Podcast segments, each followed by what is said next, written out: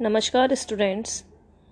I am from Maheshwari Public School, Pratapnagar, Jaipur. My name is Neha Goyal. My subject is physics.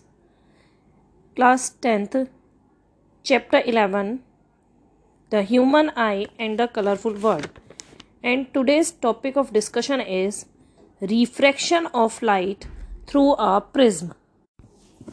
Now you see I would like to start with refraction of light.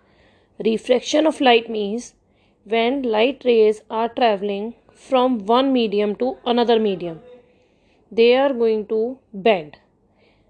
इसका क्या मतलब है जब light rays एक medium से दूसरे medium में जाती हैं तब वो अपने पाथ से थोड़ा सा डेविएट हो जाती हैं they they are not travelling in a straight line तो ये जो बेंडिंग होती है बेंडिंग ऑफ़ लाइट इसको हम कहते हैं refraction of light so you have studied about refraction of light through a glass prism glass prism means two parallel surfaces where there वहाँ दोनों सर्फेस कैसी थी? एक दूसरे के पैरल थी. Now we will discuss refraction of light through a glass prism अब question ये है प्रिज्म क्या होता है?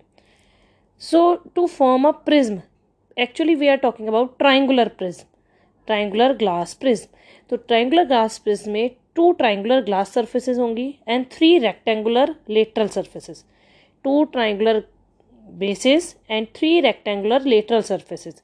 And these surfaces are inclined to each other a a angle whatever angle we would like to choose तो ये जो surfaces होती है, वो एक दूसरे से एंगल बनाती हैं और जिस एंगल पे जो एंगल हमने चूज़ किया होता है that is called angle of prism इसको अच्छे से समझने के लिए you see page number 192 figure 11.4 figure 11.4 में एक प्रिज्म दिखाया है A B C so line A B line B C and line A C ये आपको लेटरल सर्फेसिस के एजेस शो करती है।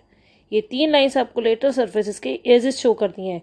Face A B C it is showing you a triangular base and another triangular base कहाँ होगा इसके back side में है okay so this is how I prism is going to be form angle of prism is which one both the surfaces you check edge AB and edge AC they are inclined to each other at angle A so this angle A is called angle of prism now we will see कि जब light rays एक prism में enter होती हैं so what will be the outcome हमारे पास result क्या आता है? So now to understand refraction through a prism first of all we will choose a point which is called point of incidence on a line A B first A B surface पे हम एक point choose करेंगे जिस पे light rays incident होंगी। Suppose P Q is an incident ray हमने एक ray choose कर ली P Q which is incidenting at point E P is point of incidence so to show the path of refracting ray first of all what we need we will draw a normal at point e normal which is making 90 degree angle with the surface AB and it has been shown by n n dash n n dash this dotted line आपको क्या show कर रही है normal at surface A B So what is the concept now rays are travelling from air to glass from rarer medium to denser medium. So what is the concept? If light rays are traveling from rarer to denser medium, they will bend towards the normal. तो आप देख सकते हैं line E F E F line is showing some bending towards N N dash means ये line E F आपकी N N dash की तरफ़ bend हो गई।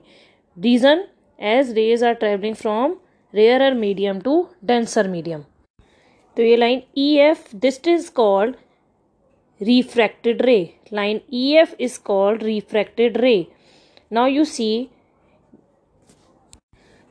ray pq is making angle i, small i, with n n dash. So this is called angle of incidence. Angle pqen this is called angle of incidence. And afterwards if we are talking about refracted ray so ef is making angle small r with n n dash. So this small r is called angle of refraction. So two angles we have. One is angle of incidence and one is angle of refraction. In the same manner two rays we have drawn.